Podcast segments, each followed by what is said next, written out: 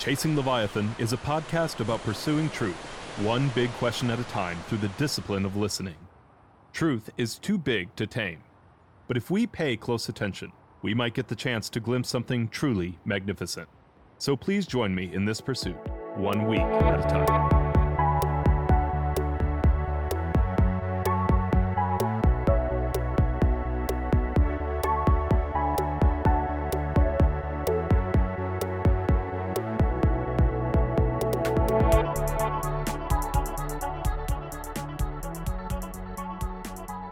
Hello, and welcome to Chasing Leviathan. I'm your host, PJ Wehry, and I'm here today with Dr. Jack Zipes, Professor Emeritus of German Comparative Literature and Folklore at the University of Minnesota in Minneapolis. And uh, Dr. Zipes, uh, we're here today to talk about your book, Buried Treasures The Power of Political Fairy Tales. And it's a real honor to have you. Thank you for coming on the show. Thank you for inviting me. So tell me a little bit. I mean, it seems like this is your career, right? Like you have done a lot in uh, uh, children's literature, German literature, German Jewish culture, these sorts of things. But why this book in particular? Why political fairy tales?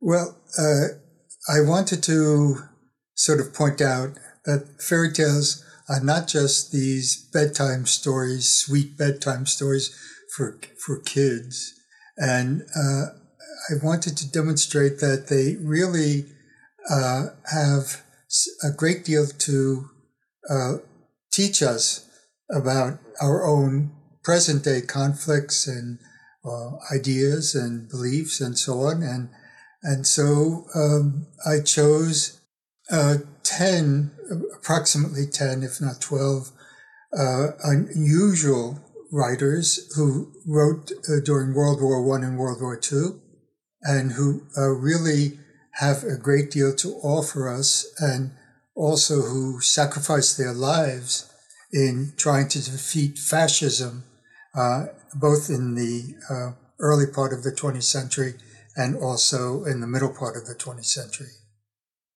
Thank you. I, uh, for our audience, when you say fairy tale, do you have a, a a good, concise definition so they can get a, a, feel for it. I feel like everyone kind of instinctively knows, right? But it, it all of a sudden it, it can get a little bit ethereal, right? Right, right. Yeah, uh, basically, uh, you can't define what a fairy tale is because, uh, you know, in almost all the tales, like in the Brothers Grimm or Andersen and so on, there are no fairies in the tales. I, I swear. Right, uh, the, right. The, the, the, term came to being in uh, approximately 1696 in France, uh, and where uh, the French began taking the oral tales, the peasant tales, or tales told by simple people, um, and uh, they called the and, and they were mainly women, very rebellious women in Louis XIV's court and they called the tales contes de fées, uh, which, you know, literally speaking in French is uh, fairy, uh, contes de fées, uh, tales about fairies. Now, in their tales that they told, uh, fairies did appear. They, they were brilliant. Uh, they, they were just as good as the famous Charles Perrault, who is the one considered one of the great writers of fairy tales in the world, but they, they were just as good, if not better, than Perrault. As, as usual, women do not yeah. get their say, right? Right, and, right. Uh, and so uh, people started uh, liking, the, for instance, in Germany, uh, the, the word for fairy tale is Märchen. Märchen means little, little tale. It doesn't mean anything about fairies and so on. So essentially, essentially, fairy tales bother, I'm sorry, uh, uh, borrow uh, from all types of genres in a very imaginative, unique ways that really uh, demonstrate in the telling of tales how powerful our imaginations are and what we can magically do sort of in the in the spirit of fairies uh, to uh, help us understand why we are in certain conflicts or jams or, or uh, why we want to love somebody and so on and so forth. In other words, these were very unusual tales that people recognized. They, they, they didn't have to, nobody had to say, uh, I'm going to sit down to you, dear, and tell you a fairy tale, you know, before you go to bed or, or uh, in a circle in peasant, peasant homes and so on, things like that. So, uh, I, I mean, I have written, you know, long essays that outline, you know, going back to the, uh, to, to the rise of myths, for instance. Mm-hmm the the word uh, myth uh, more or less means uh, uh, uh, more or less means fairy tale. In, uh, I mean, for the Romans and and the Greeks and so on, they the tales that they told were also extremely unusual, filled with imagination, uh, with tremendous, uh, let us say, suspense, and so it, way before 1697, when when, when contes de fées was was uh, sort of developed, uh, the Greeks and the Romans had their tales, and they, they was very similar to fairy tales, and uh, nobody bothered definitions about what is a fairy tale. Right, right. Um, even as you're you're saying this, and you know, the next step is like you're talking about political fairy tales, but just that first mention of uh, Contes de Fées, like the rebellious women in Louis XIV's court, like immediately it's political, right? Like, I mean, there there seems to be hints of that. Can you talk a little bit more about these rebellious women, like where that comes from, why they felt the need to draw these out? Yeah, well, if if, if you recall that that women were not allowed to have any professions in the in the uh, 17th century, and uh, they they were highly educated. I mean, I mean the upper classes, of course, and they were uh, amazingly intelligent, and they knew how to play uh, music and so on. And they, and uh, because they had tons of money, the richer ones, the aristocrats, they would uh, have what they called salons at their homes where people could perform, men and women together, stories, songs, music, and so on and so forth. And in uh, these salons, uh, the uh they would take motifs or uh, information from tales that the peasants were uh, told, and they would modify them into really brilliant uh, stories of different kinds. And so it was uh, uh, during this time in the 17th century when Louis XIV was uh, uh, this, the uh, sort of autocratic king in France and in, in Europe that women began saying, We want to go beyond our homes. We, we want to tell tales that will uh, sort of defend us and so on. So there are, these tales are are amazingly in quotes feminist before the term feminist uh, uh was coined. So they would tell tales, and they they, uh, they were all Catholic, of course. They were raised Catholic in in France, but none of them believed in priests and and the Catholic religion. Uh, and so their tales generally uh, depict uh, these amazing, powerful fairies that would punish man, uh, male or female. One of the uh, most famous writers was Madame de, uh, uh, Madame d'O, and and she wrote about uh, two volumes of fairy tales, and there was a, sort of like uh, she influenced many of the other women at that time who also, you know, wrote uh, fairy tales. And uh, so that was sort of the beginning of the l- labeling, okay, labeling of these tales. Mm-hmm. Up to that time, they were simply called little, ta- like in German, Märchen is little, little tale, not little fairy tale, but little tale. And uh, so the the uh, French were the ones who added the these uh, I would call scurrilous and powerful uh, fairies to their tales. Yeah, and so one thing that does seem to stick out is like for it to be a fairy tale, it at least has to be short, right? There has to be brevity. Yeah, yeah, yeah, yeah, yeah, Like you can't have a, a fairy tale novel. Um, though yeah. people have drawn them out now, like in, in, fantasy, that's not that's no longer a fairy tale. It's a novel drawn right. from that. Um, exactly.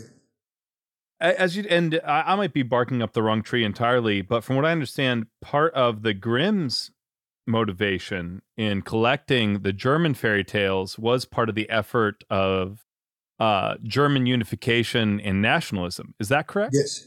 Yeah, yes, that makes a lot of sense.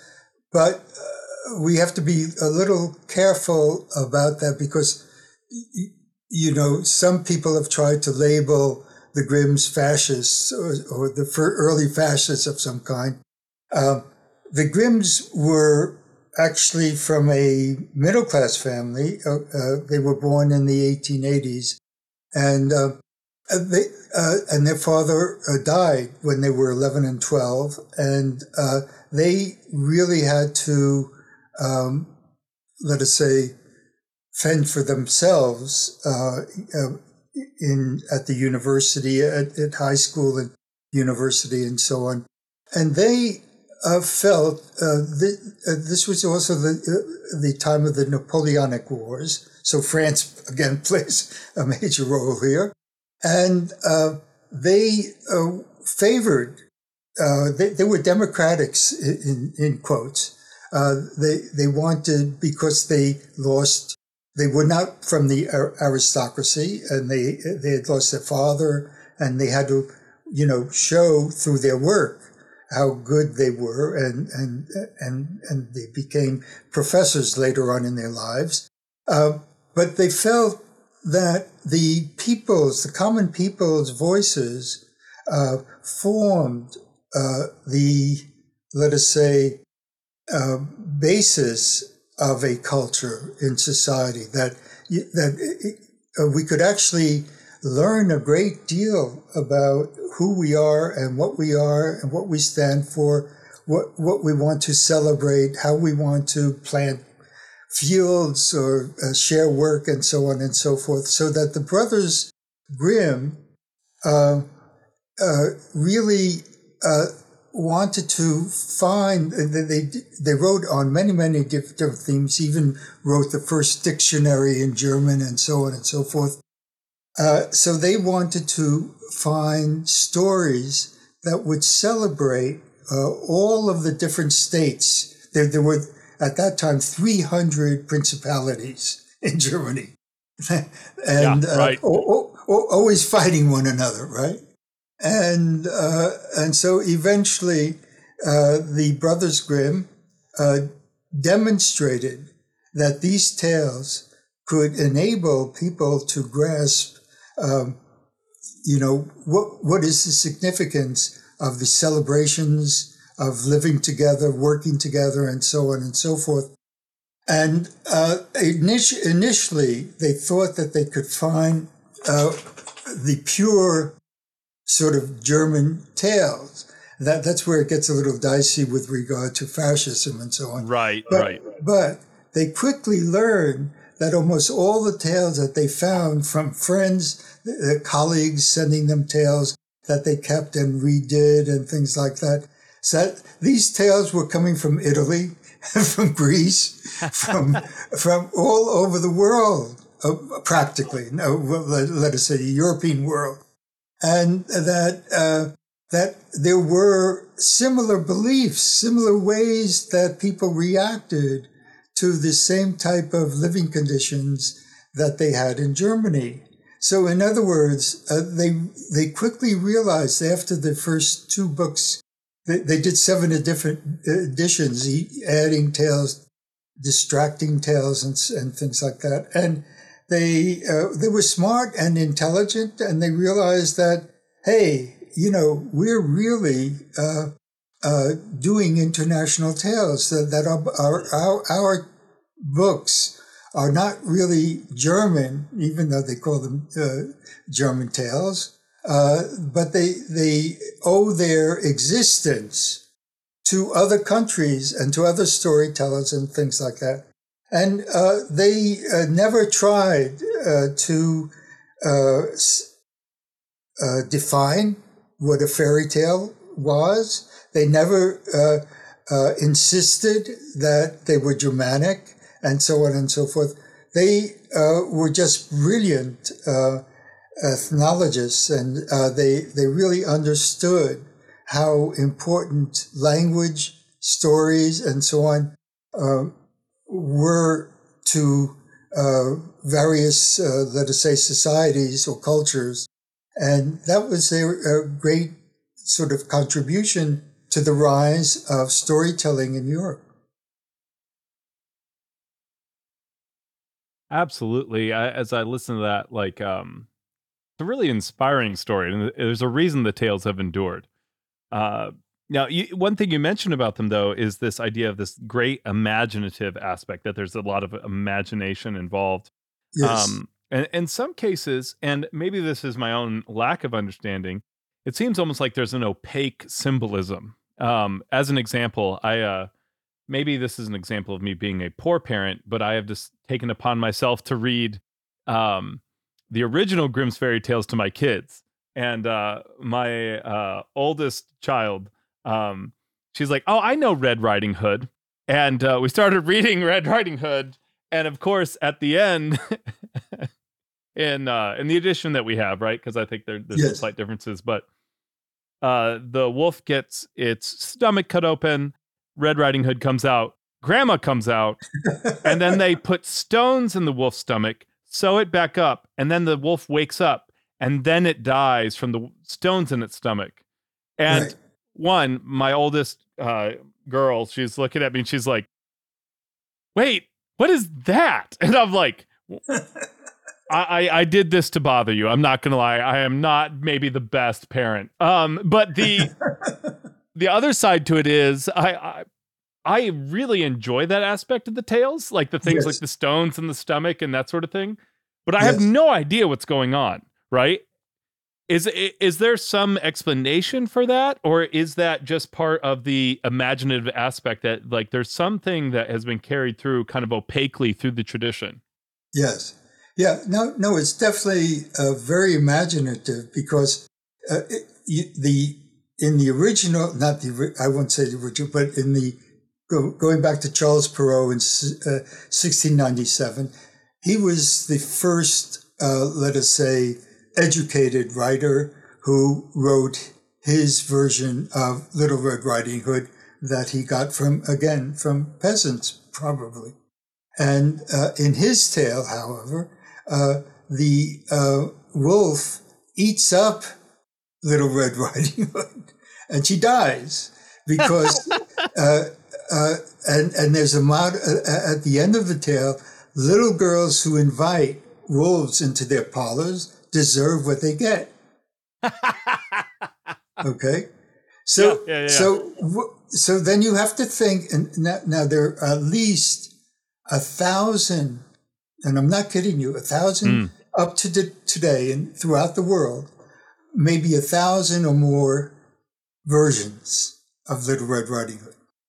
My argument is that uh, certain fairy tales become mimetic memes that become memes because they provide information about that are crucial for the uh, survival of uh, the human of human beings. And if we look at Little Red Riding Hood carefully, it's a tale about rape.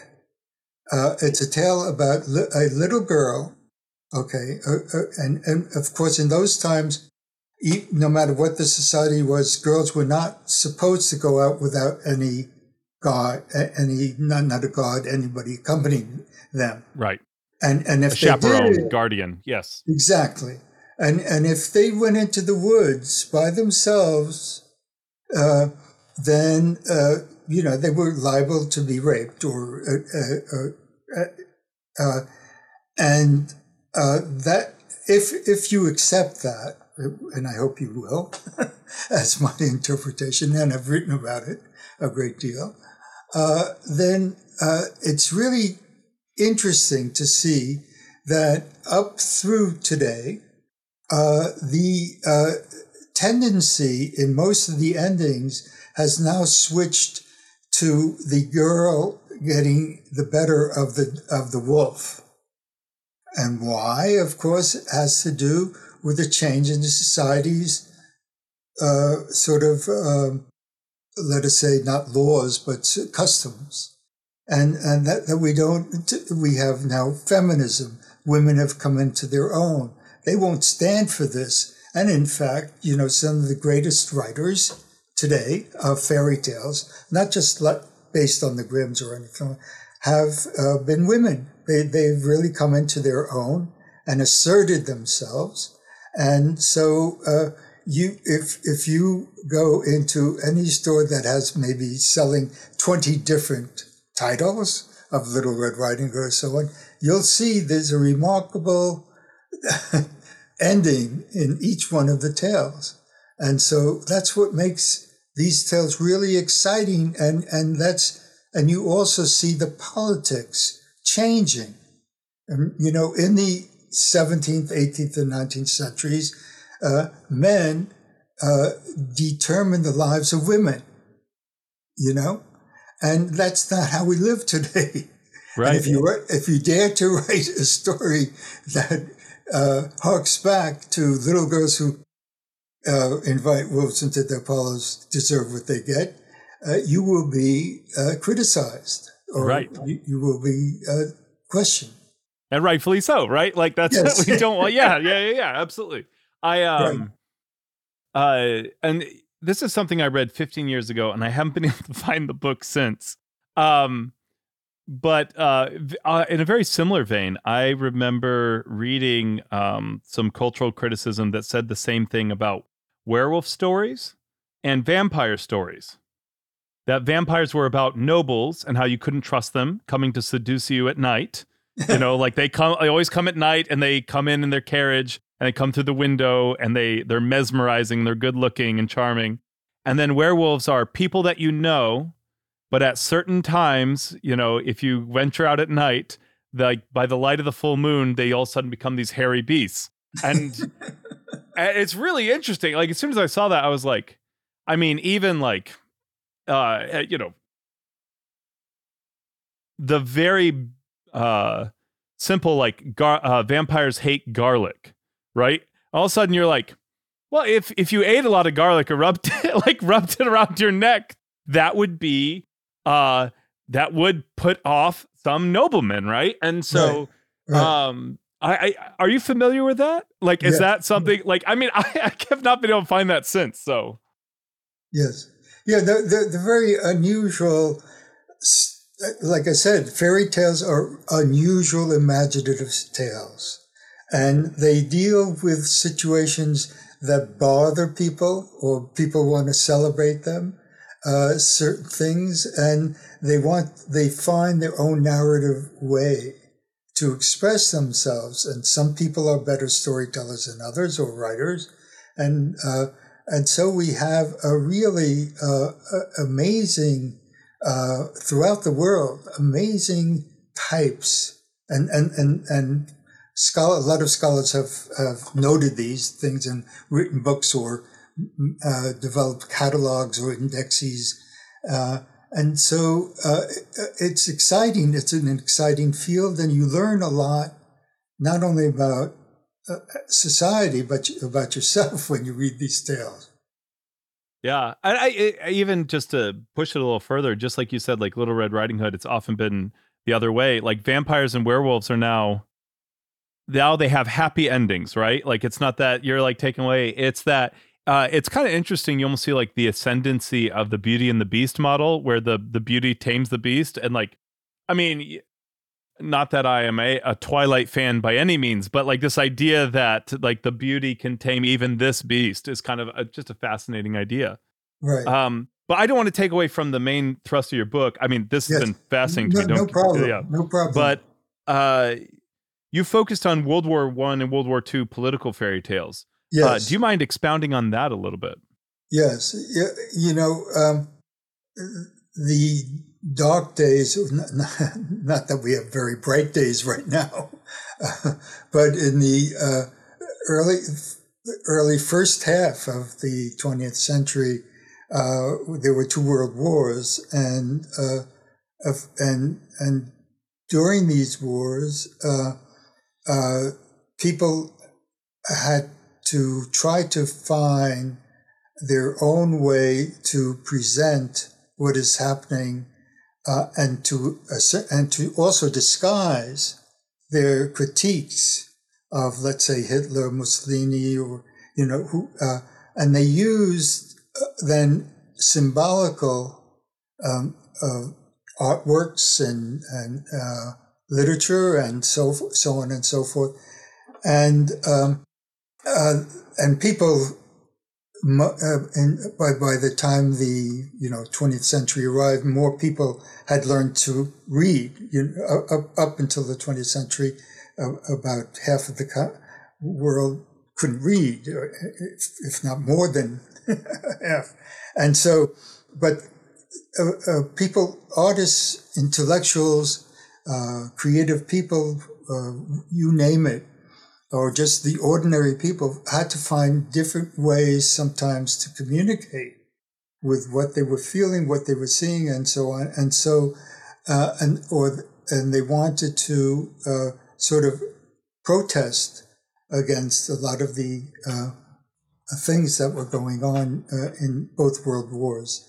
And so uh, it was really during the and and quite often these people were either executed or had to flee their countries. None, none of them in, in my book. Uh, I, I discuss about 12 to 13 really great fairy tale writers and artists. Um, they, they never, none of them wound up in the, in, in the country into which they were born. They either fled to mm. America, they fled, fled to Norway, or, or were killed, and so on. And so I wanted to um, uh, demonstrate that these tales were uh, uh, really substantial or significant for what they had to say about what was going on in the world at that time, and that they risked their lives, you know, to uh, to do what they did. So that's what uh, I think drove me, you know, to to write about all all of these uh, particular authors. I, I love that because it's easy to be dismissive of stories and their power. But when you see people who are persecuted and chased from their homes because of the pat, like on the one hand, it illustrates it's a it's a story of courage of their courage, and also it's something that illustrates the power of what they're doing. Right? Yes. Like, like you don't chase someone away who's not like who's just sitting there, right? Like they're like this is like obviously um causing a problem for these fascists. Yes. Um eh, now there are many of these that um I want to ask about, but the one that uh, I feel like I would be remiss if I didn't like I think everyone will be familiar with. Tell me a little bit about Bambi and Bambi's courage, this this idea of Felix Salten and his yes. uh, dilemma. Yes, yes. Yeah. Now uh, okay, we have to remember, begin with, that Bambi was written uh, between uh, 1920 and 1922, came out in 1923. So, what, what this is a uh, novel not written for children, by the way. Okay, he uh, Felix Salten was always angry at the critics uh, who thought that this was a children's book, and it never ever was written uh, that way. It was really sort of an autobiographical, symbolical, autobiographical novel about his own life. He was Bambi, and Bambi was was was uh, Felix Salten, and mm. so this particular novel uh, uh, really reflects the pogroms there, there were uh, 300,000 Jews after World War One killed because Europeans, the Germans and the Austrians, felt that the Jews had betrayed Germany or Austria. And so, and, and a lot of the Eastern European countries uh, literally uh, had these uh, pogroms for about uh, in the early parts of the 1920s. And so we have to, Felix Salten was a, a, a, journalist and he was not a dummy. Uh, he may have had other, you know, faults or what, and so on, but it's quite clear, and, and many other critics have uh, agreed with me and, and have uh, demonstrated that uh, indeed this is a novel, you know, about pogroms where where men go into the forest and just um, out of pleasure shoot animals and and cause them to die, and so he uh, he really demonstrated the con uh, the very difficult situation that that people were in at the end of World War One, and also demonstrated what it forecast to a certain extent what was to come in terms of the Holocaust. Now he didn't do this in in any pedantic way. He did it in, in a really brilliant way in which he also questioned himself because he himself used to like to hunt animals and uh, he would only kill, as he uh, as he tried to say, animals if they were going to be eaten, and so on and so forth. Not like many other hunters who just do, do it for for the coat or something like that, for the skin.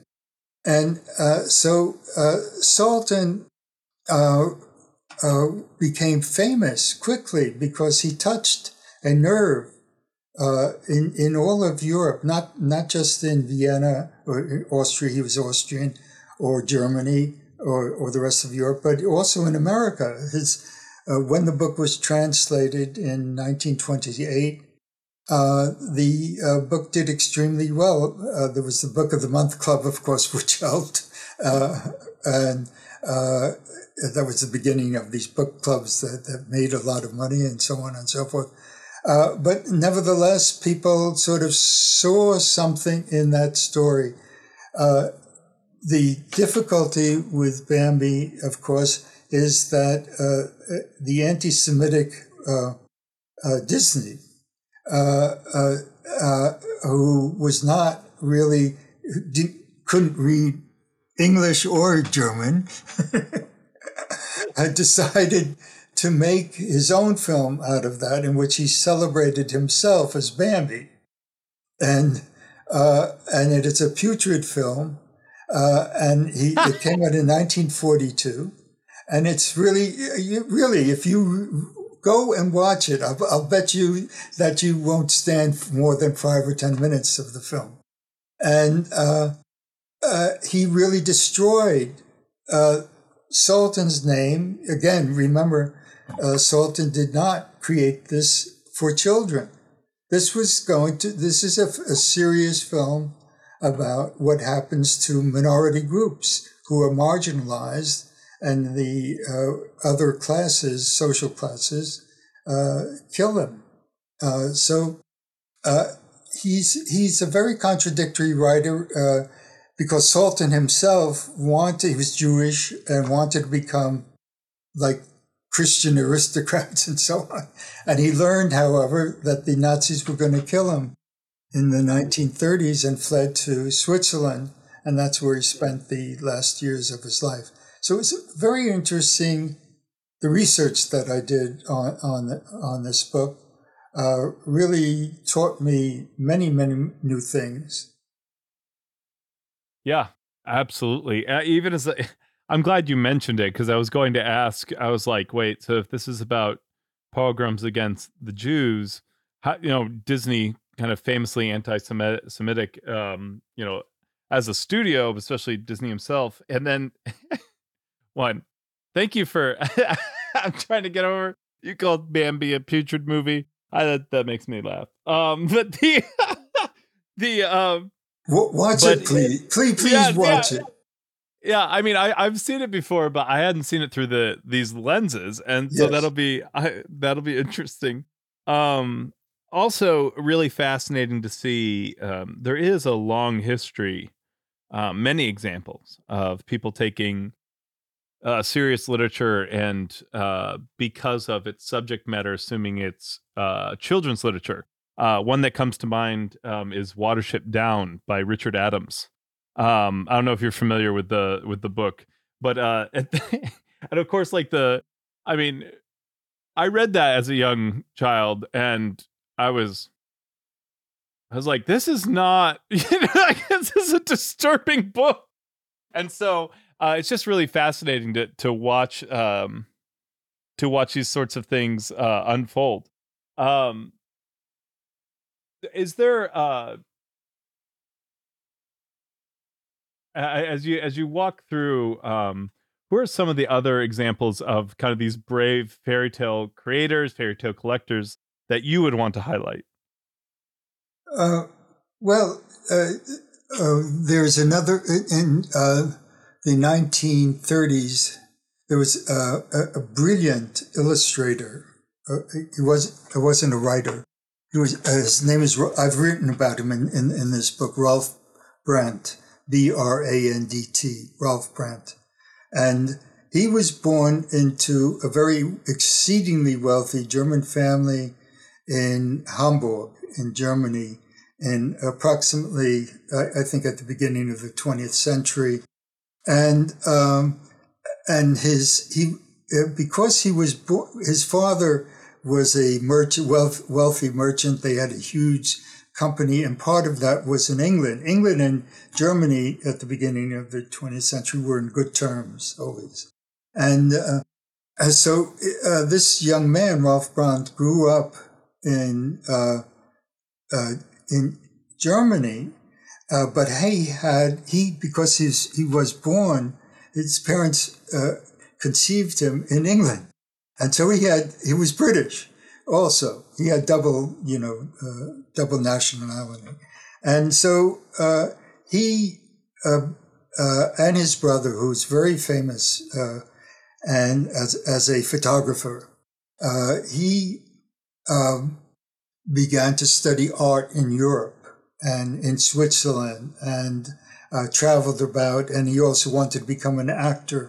And eventually, uh, when Hitler came to power, he hated Hitler and uh, and fled because the family had, you know, an estate in England. He returned to England, swearing that he would never ever return to uh, Germany, and he began uh, doing brilliant artwork, and he also illustrated the Grimms and other fairy tales, and brought out the absurdity of certain situations. Brilliant, uh, uh, really, really amazing artist, and uh, he quite often wrote, uh, did work in pencil, in ink, and so on.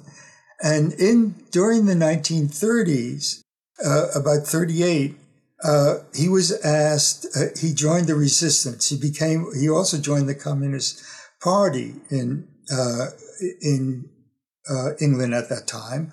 Uh, and that was okay because at, least the, the, English didn't think all communists were, were traitors or anything like that. They, they actually, you know, they were socialists. And, he was asked because he had a passport, a German passport, to rescue Jewish uh, citizens in, from Hamburg and bring them to England.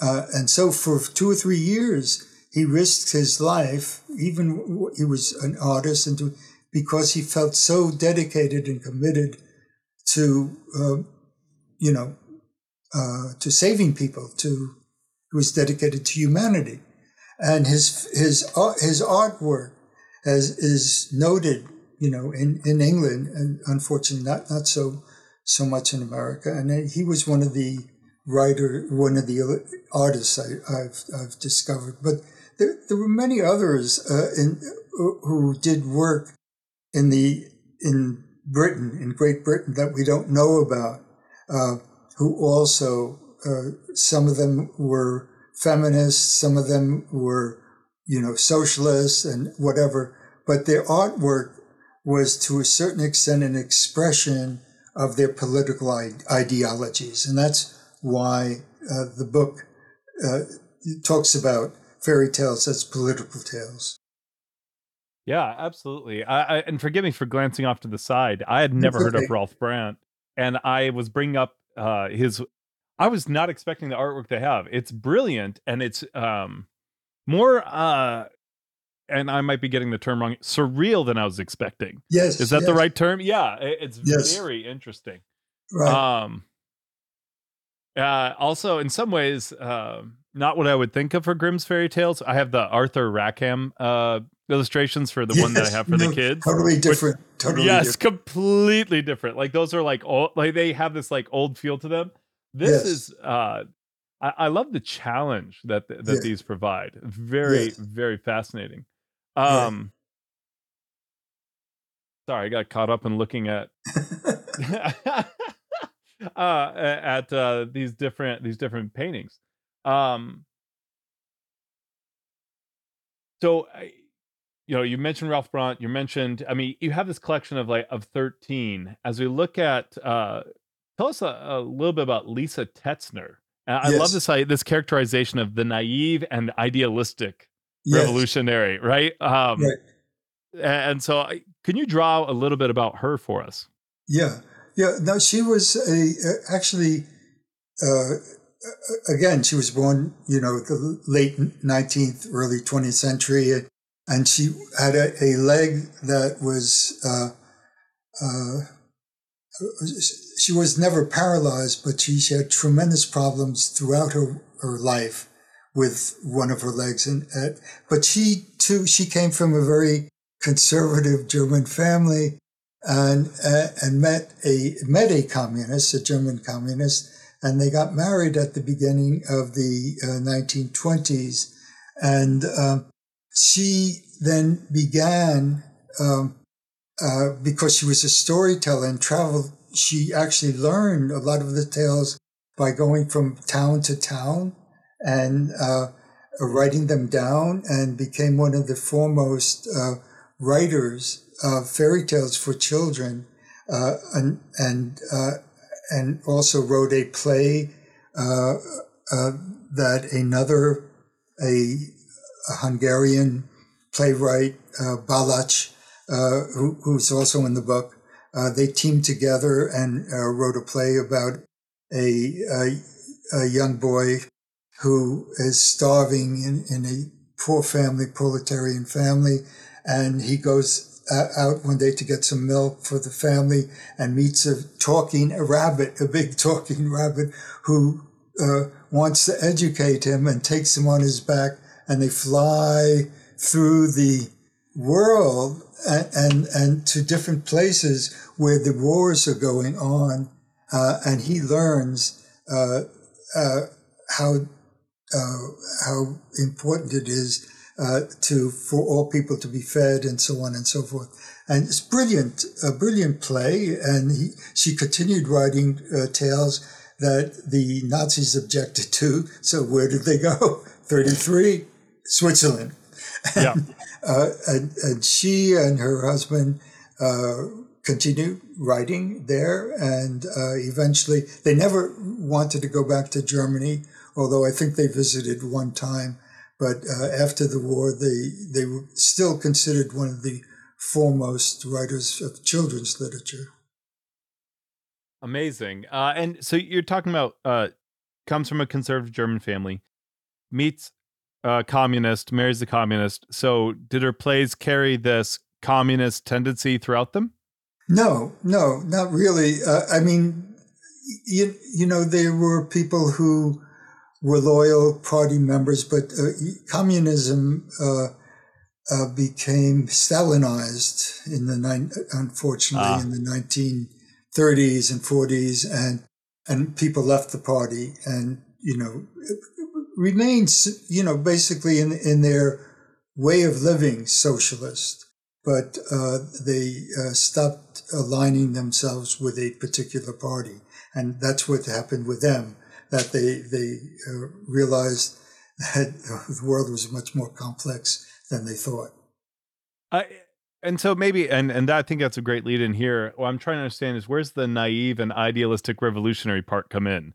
Is it yes. just that they're pushing against the Nazis, or was there something no, a particular no, they, they, they hoped that despite the despite what happened with Russia, despite uh, you know many difficulties, they uh, continued you know to have this vision of a world in which people are humane, mm. and uh, they kept doing they kept writing from that perspective, even though uh, things uh, didn't work out that way. Yeah, I and that that's uh, very helpful. Thank you. I'm not gonna lie. When you first started talking about them, and you talk about this conservative uh, German woman marrying this uh, communist uh, German man, I had right. images of uh, Fiddler on the Roof. Uh, the second, I can't remember the uh, second uh, couple, but uh, I, what I do remember because it always makes me laugh so much is the uh, you know the the second couple. The the man is a communist, and uh, Reb Tevye asks him to teach his daughters, and he he's telling the story of Jacob and Laban, and they come up, and Reb Tevye comes up, and he and of course he goes. And Laban tricks Jacob, and the the moral of the story is never trust your employer. And I, so that's more what I had in mind when you first so thank you, thank you for that clarification, and just right. tried to fi- figure that out. Um, and uh, yeah, I want to be respectful of your time, of course. Uh, as a last one, I you know, I see the violent, you know, in air quotes, pacifist uh, Emery Kelen.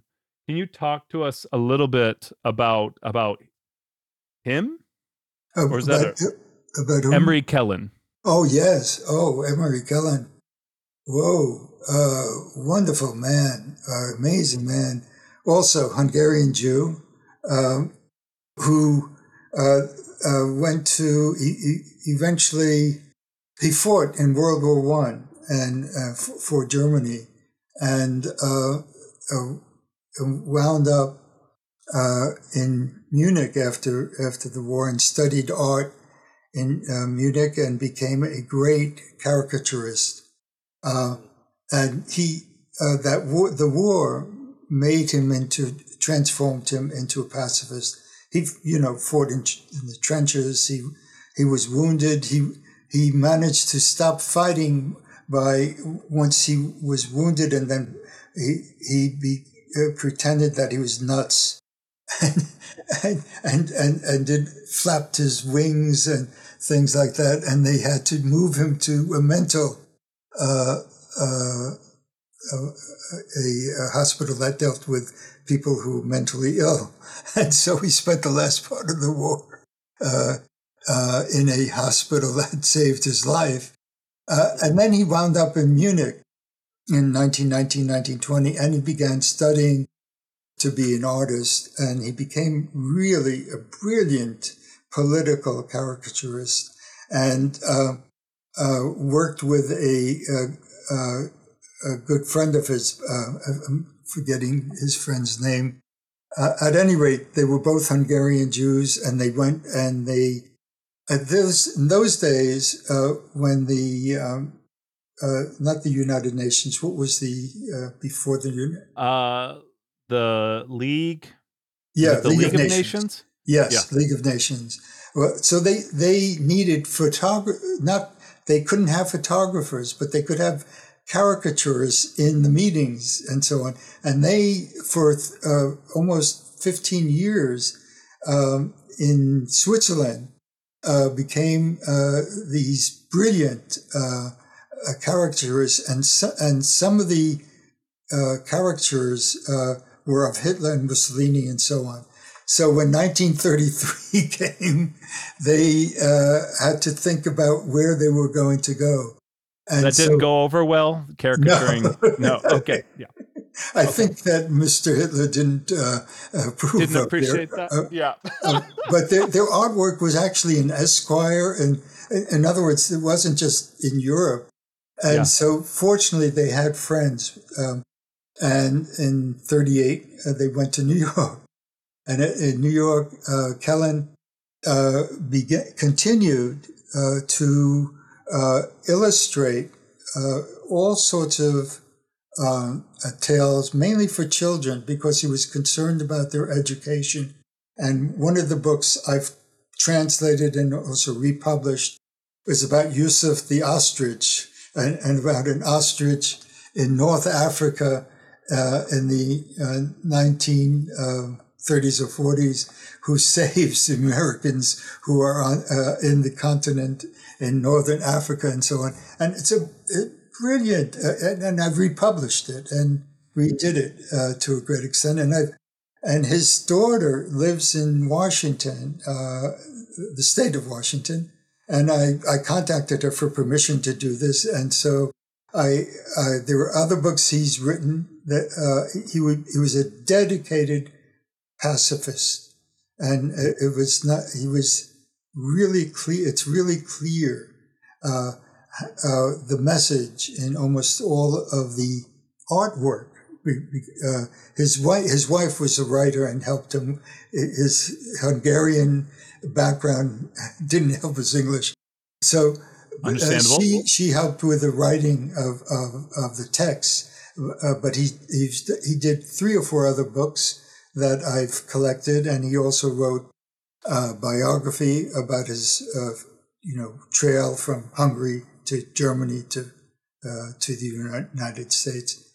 Very uh, amazing, uh, admirable uh, man. Uh, one, I can see why you wrote about this, and uh, I kind of love that. You know, we gave a kind of a smattering of some of the people you write about, but to get the full feature, of course, they, people should buy your book. Um, but uh, uh, I want to be respectful of your time, and I want to leave our audience with something. If you could leave, um, well, first off, it's been a joy having you on. I've really enjoyed talking to you today. Um, what is uh, one takeaway you'd leave for uh, our audience as they go about their week that they can think about? Huh. Well, we're living in really brutal times, and uh, in, in, in all sorts of, uh, we, we have uh, wars in Europe that are unfounded, uh, that dict- dictators are on the rise.